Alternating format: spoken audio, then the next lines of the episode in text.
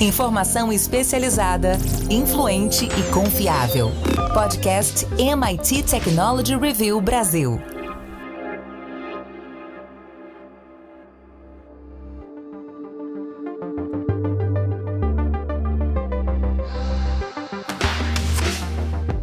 Olá, eu sou André Miceli e esse é mais um podcast da MIT Technology Review Brasil. Hoje eu, Rafael Coimbra e Carlos Aros vamos falar sobre Design Thinking a promessa é que essa prática poderia mudar o mundo, mas os resultados, pelo menos até o momento, foram tímidos. Vamos discutir o que deu errado até agora. Mas antes da gente começar, eu quero lembrar que esse podcast é um oferecimento do SAIS Líder em Analytics e também te convidar a entrar para nossa comunidade lá no www.mittechreview.com.br barra assine.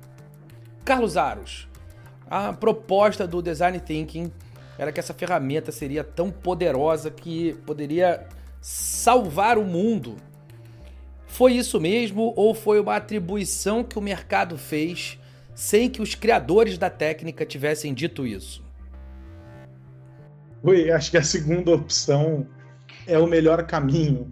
Né? Muitas vezes a gente ouviu falar sobre vamos precisamos aplicar aqui uh, o design thinking, vamos reunir uh, um time para resolver este problema, vamos criar um novo sistema, vamos reconstruir. E isso foi se expandindo uh, para um universo muito amplo, eh, para além daquele que talvez originalmente a ideia do design thinking tivesse sido concebida. Mas o fato é que, em algum momento, no tempo e espaço, e a gente está falando aí de um período de, sei lá, 20 ou 30 anos, o que a gente percebeu à medida em que uh, o conceito foi se popularizando é que a metodologia e as etapas e aqueles que aplicam essa metodologia se tornaram espécie de gurus que poderiam ou seriam capazes de resolver, de solucionar todos os problemas uh, que se apresentassem para eles. A questão no meio do caminho é que ou se criou solução para um problema que nunca existiu, ou solucionou-se alguma coisa outra que aquele problema que originalmente estava posto. E no meio do caminho, aqueles que poderiam ajudar a fazer com que as respostas fossem apresentadas, como você disse, não participaram de alguma forma do processo. A gente acompanhou uma espécie de banalização do tema e talvez o fato de, assim como outras expressões que foram ganhando é, corpo no ambiente corporativo, o design thinking ele foi esgotando de propósito, foi perdendo ali, esvaziando o, o, a proposta inicial e se tornou vírgula dentro desse processo. É preciso dizer que nem tudo é ruim, assim como nem tudo é excelente. Mas o que falta entender aqui é qual é o meio do caminho. Talvez precisemos aplicar o design thinking para encontrar essa resposta. Rafa, o CEO da Ideal, Tim Brown, escreveu uh, um livro em 2009 que chamava Change by Design: How Design Thinking Transforms Organizations and Inspires Innovation.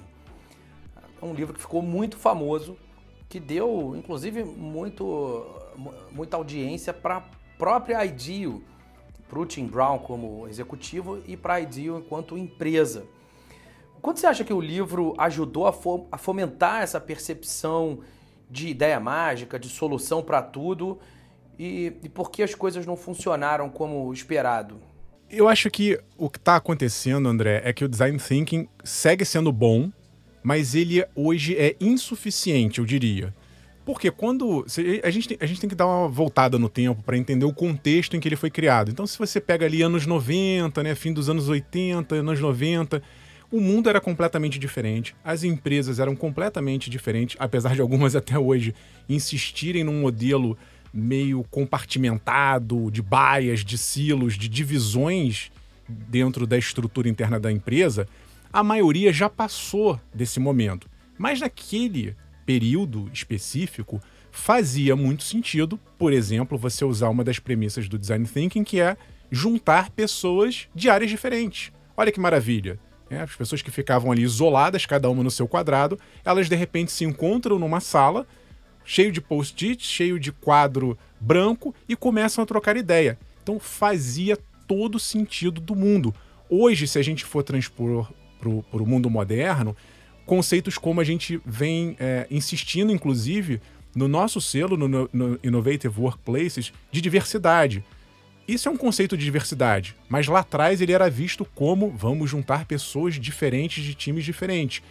O que eu acho é que alguns desses conceitos, primeiro, foram se espalhando pelas empresas, foram deixando de fazer sentido, como esses. Então, se você tem uma empresa hoje que existe realmente diversidade, de fato, não aquela só para dizer que tem, mas quem aplica diversidade, quem trabalha com inovação constante, essa parte do design thinking, ela já foi incorporada. A, a outra ideia, né? todo o processo de design thinking, quem já fez, começa ali com aquele momento da empatia.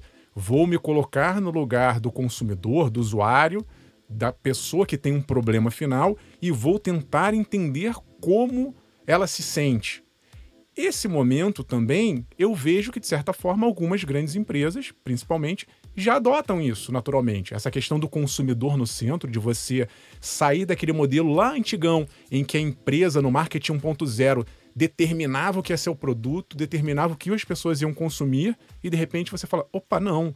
Eu vou olhar primeiro para o mercado, eu vou perguntar o que as pessoas estão querendo, depois eu vou tentar construir um produto ou um serviço que atenda aqueles anseios. Então existe uma lógica que está sendo invertida e eu colocaria, é, quando eu falo do mundo complexo, que além desse, dessa dissipação de conceitos de design thinking no dia a dia, o mundo tornou-se mais complexo. Então, eu, por exemplo, não consigo é, imaginar que só um momento de um design thinking, seja lá para bolar um produto, um serviço, ou até para novas diretrizes da empresa, ele funcione hoje nesse mundo de, de transformação digital, de complexidade, sem, por exemplo, se pensar em modelos de negócios.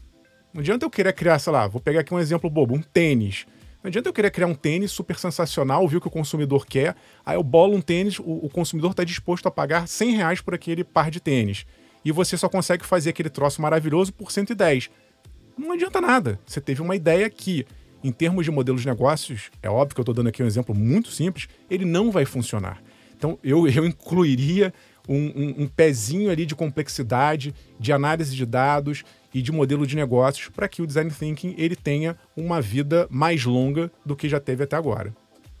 Você trouxe alguns pontos, Rafa, que, que me parecem importantes, que estão associados à questão da execução foi um ponto que a gente conversou bastante na nossa edição execução. A gente falou sobre a importância que um determinado momento o mercado deu para as ideias, depois para esse tipo de ferramenta que ali está muito associada à nossa capacidade de gerar soluções.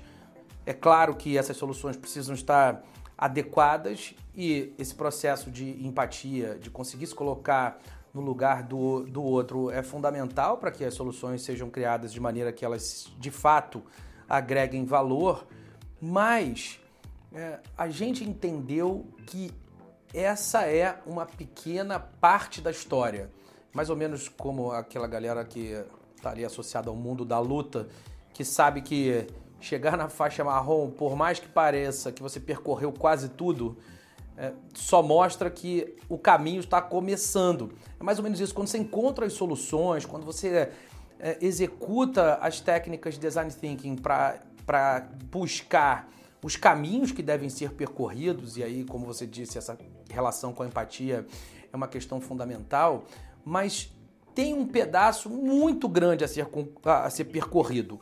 Por mais que, é, quando a gente enxergue os processos, a gente vai vendo os bloquinhos sendo preenchidos, né? fazendo de novo analogia com as lutas. O sujeito passou por todas as faixas, está ali na penúltima etapa, na última etapa antes do final. Dá a sensação de que ele percorreu um caminho muito grande, mas aquilo é, no melhor caso, a metade da estrada que precisa ser percorrida. É mais ou menos o que a gente tem com o design thinking.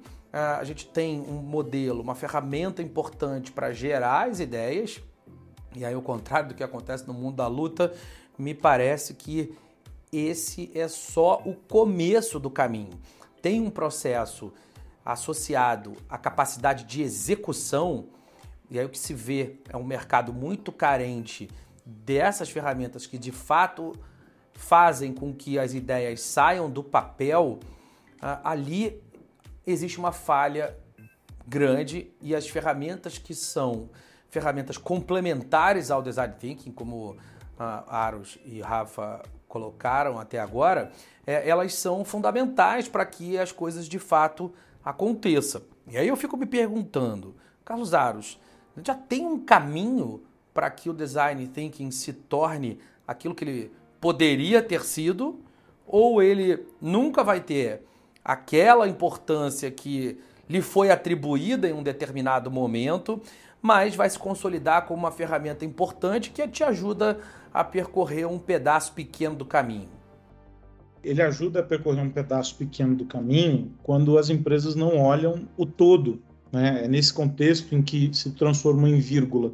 Há muitas expressões, há muitos uh, conceitos que são absorvidos simplesmente porque é muito bonito dizer que se tem aquilo dentro de casa. Houve algum momento em que toda empresa passava por um processo de transformação digital. Boa parte delas sequer concluiu o início do que poderia vir a ser a transformação digital. A gente viveu é, é, vários outros contextos, agora é a onda do ESG, toda empresa quer ser sustentável, quer ter a, a, a governança e etc. Mas aí quando a gente olha uh, os rankings que tem metodolo estabelecem metodologias sérias e criteriosas para essa definição, uma parte pequena das empresas apenas consegue avançar dentro disso. O design thinking é, em grande parte, esse mesmo uh, processo né? O que algumas empresas têm é o começo dessa visão, mas elas não evoluem para uma outra é, para uma outra fase. Elas não olham o que vem a seguir. Elas não estão prontas para é, enfrentar os desafios que se tem, porque de alguma maneira é, e o, o, o, o, desenho que se, que se obtém a partir é, da aplicação da metodologia, seguindo as etapas e entendendo o, conceito, da maneira como ele tem que ser, se a empresa leva efetivamente a sério aquilo dentro de casa, o que se tem muitas vezes é o, o, o, a provocação de uma zona de conforto, daquilo que eventualmente vai causar ruptura dentro de processos internos, vai mexer em pessoas, vai no limite mudar produtos e serviços e fazer com que as coisas uh, se recoloquem. E aí, esse é o grande desafio. De todo modo, o que se tem dentro do design thinking hoje e o que vem se observando é que é, as nomenclaturas mudam, a maneira de encarar esse processo dentro da construção, não só como um conceito na formação profissional, a mesma maneira de apresentar isso para as empresas como um serviço, como uma consultoria, busca é, outros objetivos. Mas eu acho que o, o grande ponto é entender que há impactos sobre essas ações. Não é simplesmente, ah, vamos aqui criar uma solução mágica, o gênio virá e vai resolver. Não. As ações que são desenvolvidas durante o processo, elas vão gerar resultados objetivos que vão mexer, vão mudar as coisas. As empresas precisam estar preparadas para esse antes, para esse durante e para o depois. E acho que essa, esse novo compromisso, essa nova visão do todo, do sistema, de entender que as coisas estão interligadas, é o que muda. É um amadurecimento. A gente não pode dizer, eu insisto, que é tudo incrível, porque talvez a ideia seja, mas a execução dessa ideia, a aplicação daquilo, muitas vezes está suscetível ao contexto em que se dá. Então, é por isso que a, a mudança daqueles que, que atuam nesse, nesse segmento se dá na maneira pela qual os projetos são, é, é, a maneira como os projetos são conduzidos e a forma como as empresas buscam esses projetos ou esses parceiros para tocar uh, esses, esses, esses projetos. entendendo que há uma complexidade, entendendo que existe um momento após aquele. E eu concordo muito com o Rafa. Lá atrás, 20, 30 anos, o contexto das organizações era outro. Hoje o mundo mudou, as empresas já incorporaram alguns desses aspectos no dia a dia e, portanto, é preciso repensar, inclusive, o início dessa aplicação. O final sempre vai ser o mesmo. Vai, vão, as empresas vão ser tiradas da zona de conforto, é preciso olhar para essas possibilidades e entender se aquilo vai ser absorvido ou não. Mas não dá para fazer pela metade. Eu acho que essa, esse é o grande entendimento que se tem hoje, ou pelo menos o entendimento que se busca com aqueles que fazem isso de maneira uh, sério. A ideia é que não seja para atender um objetivo específico, é, vamos resolver um problema pontual aqui, mas é o olhar sobre o todo, de que as coisas são muito mais complexas e elas geram efeitos que no fim do dia vão se esparramar por toda a empresa e por todo o ecossistema onde a empresa está inserida a história que foi contada, o marketing associado ao processo design thinking foi muito eficiente. É, é sempre bom ter uma história é, dizendo que existe um processo infalível que vai levar a sua empresa para resultados incríveis, não importa quem execute essas tarefas. E aí é que está, na minha opinião, o pulo do gato. É, o pulo do gato é que não existe fórmula mágica. O pulo do gato é que não existe pulo do gato. Existe capacidade de executar boas ideias. E aí, Rafa, te pergunto qual a importância dessa capacidade de execução nesse contexto e o que vem por aí, quais são os próximos passos nesse conjunto de ferramentas que se torna essencial. As empresas seguem muito pressionadas pelo processo de inovação e, por outro lado, precisam entregar métodos que de fato façam com que esses benefícios sejam percebidos.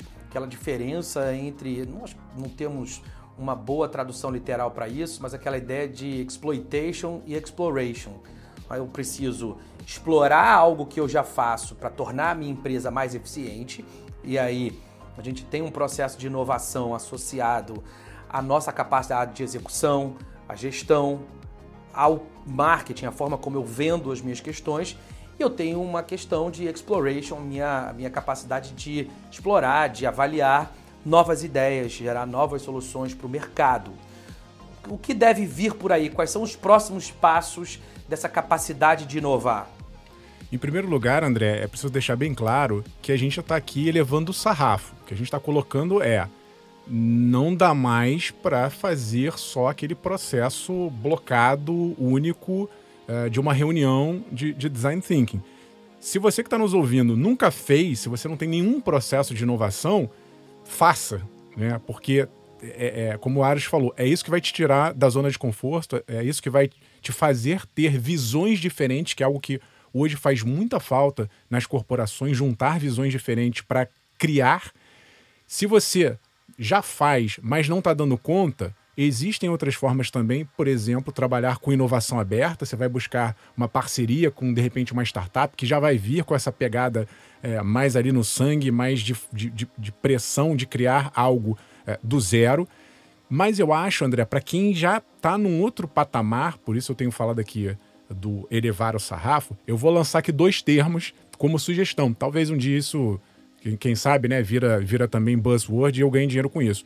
Mas daria para fazer um real-time design thinking, ou seja, eu consigo hoje é, plugar as ideias, ou pelo menos um conjunto de ideias, numa rede e buscar informações do mercado em tempo real. Isso vai ajudar tanto a ter insights quanto testar e validar esses produtos e serviços a partir da jornada do consumidor, de uma hiperpersonalização ou pelo menos de uma segmentação em nichos e começar a fazer isso é, um processo constante, porque o que você está falando, André, é tem que executar e tem que executar rápido, rápido. Tem que ter metodologia ágil, tem que fazer. É, não dá para você fazer um design thinking e esperar que você vai levar dois anos para implementar alguma coisa dependendo da solução, ela tem que ser colocada no mercado, testada, validada e se errar, que se erre rápido e barato. Ponto.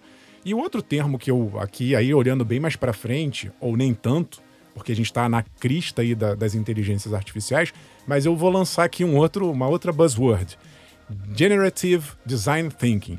Eu acho que cada vez mais as máquinas, a inteligência artificial, ela vai ser co-criadora de nós humanos. Então eu faria, se um, o próximo design thinking que eu fizer, seja lá onde for, eu vou usar uma ferramenta tipo um chat GPT, tipo um Stable Diffusion, DAWI, qualquer um desses que gere ideias a partir de perguntas de demandas humanas.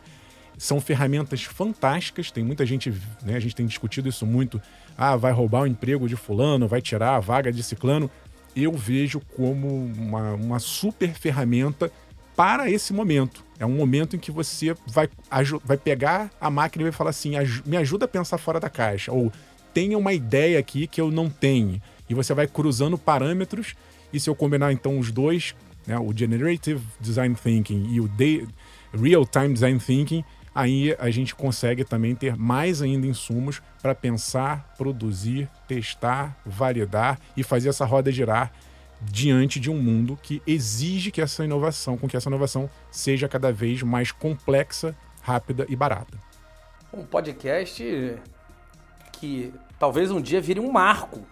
Podcast onde os conceitos do nosso Rafa Coimbra foram apresentados. Faz muito sentido, Rafa. Acho que essa visão uh, de, de criação ou de cocriação com a tecnologia, ela ela está muito alinhada com o que a gente tem visto, inclusive de design thinking, e, desculpa, inclusive de generative eh, AI, uh, nas corporações mais avançadas. O último MTech, do, a conferência de Emerging Technologies do MIT, apresentou Generative Design não só na construção de produtos, mas na, no suporte à criação de ambiente para o metaverso, na capacidade de organização das localizações da, na empresa, dos colaboradores na empresa para facilitar o fluxo de informações, enfim, em ambientes não óbvios. Então é bastante natural a gente imaginar essa relação ah, com os próprios seres humanos através ah, das técnicas que já existem. Eu acho que faz, faz muito sentido. Que mais você precisa saber? Bom, hora de virar a chave. E aí eu pergunto para o meu amigo Carlos Aros no que ele vai ficar de olho essa semana.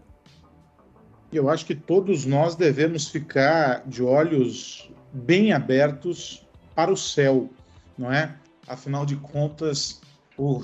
estamos acompanhando é, um sem número de objetos voadores não identificados é, sendo noticiados aí nos últimos dias, mas aparentemente não é desta vez que faremos contatos imediatos de primeiro grau, porque tudo não passa não é, de uma troca de gentilezas entre nações que querem se espionar e que estão usando recursos outros para além da cyberespionagem.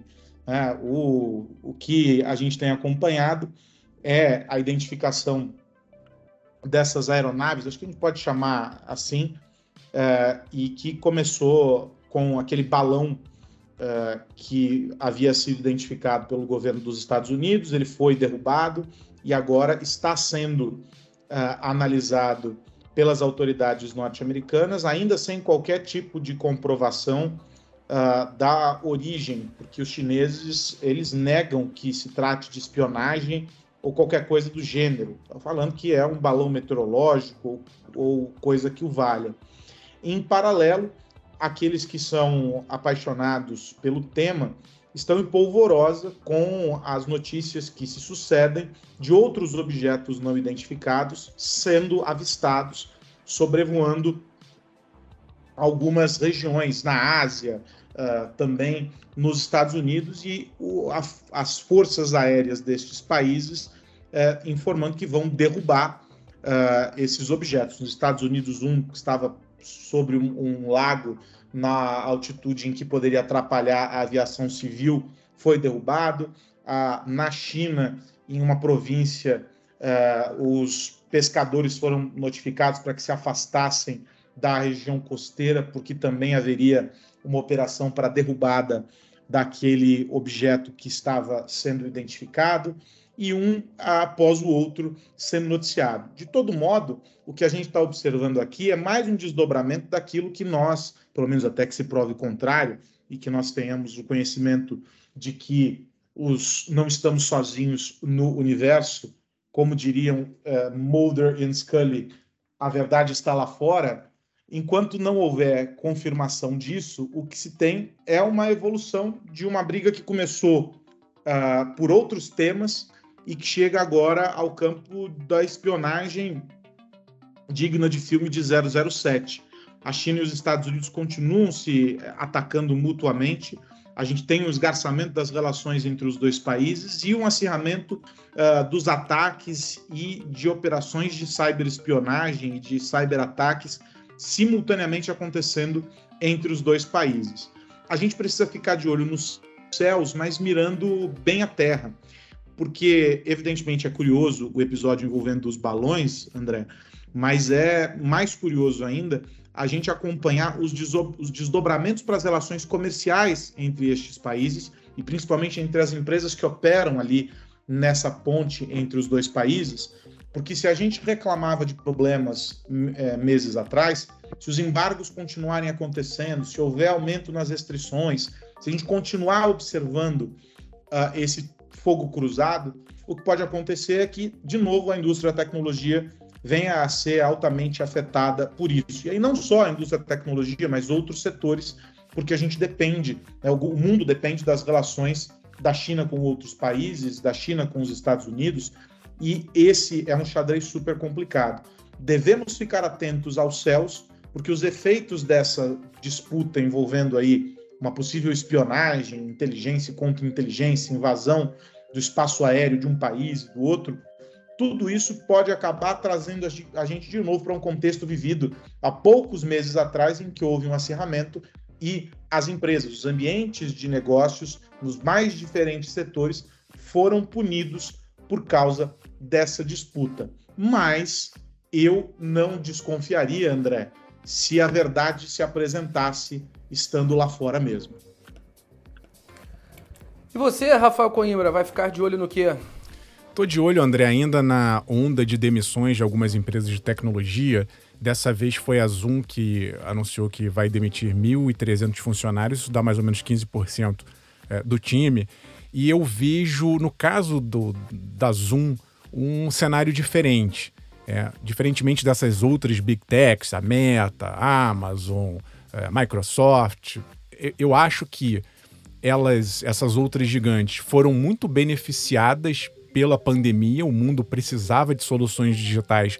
Então, essas big techs que já eram grandes, elas contrataram muito e agora elas estão fazendo um ajuste, porque o mundo voltou à normalidade depois da pandemia e está vivendo um cenário macroeconômico complicado, não só o setor de tecnologia, mas todas as, as empresas.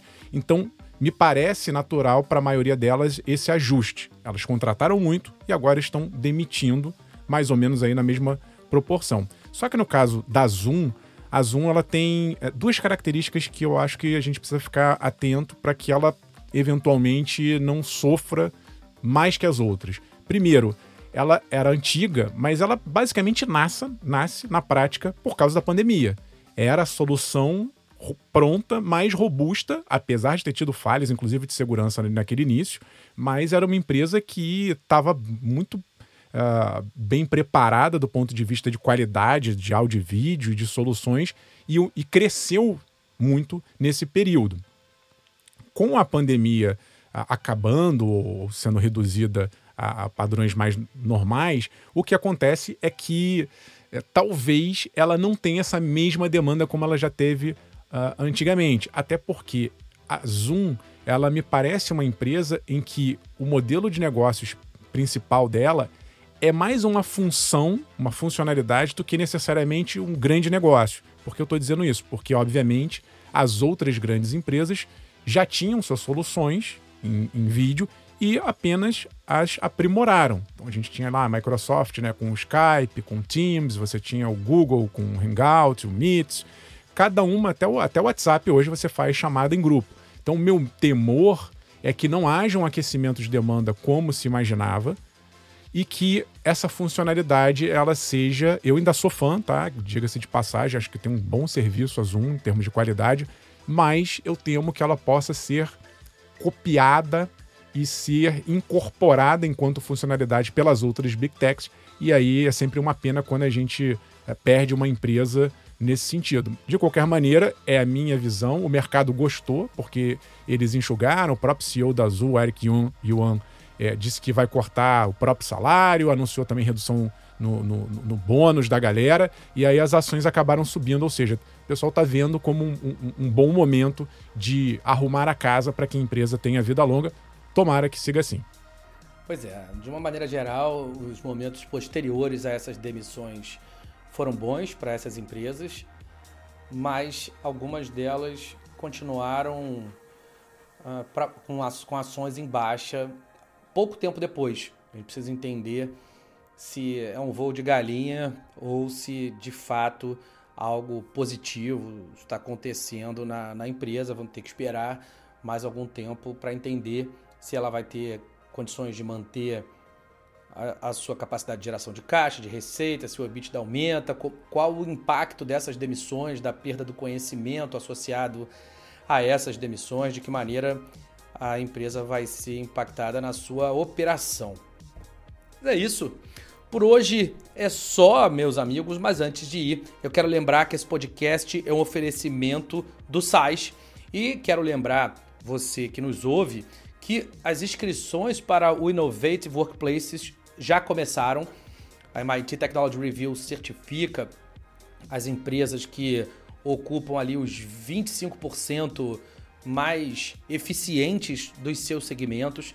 Tem uma premiação geral para as 20 empresas com a maior capacidade de inovação no Brasil e as inscrições para participar são gratuitas. Tem lá ali um modelo mais sofisticado, com acesso a informações, com relatórios, com outras ferramentas que podem ajudar. E sim, esse modelo tem um valor de investimento, mas a tua empresa pode participar de ponta a ponta sem gastar absolutamente nada. Carlos Aros, até a semana que vem. Sem gastar absolutamente nada, recomendo fortemente que busquem mais informações, que vejam como quem já participou, porque agora há um retrospecto a esse respeito, para entender melhor e tenho certeza de que vai valer muito a pena para não só para as empresas, mas para as empresas, mas para os profissionais que trabalham nelas. E até a semana que vem, André Miceli. Um abraço para você e para o Rafa também.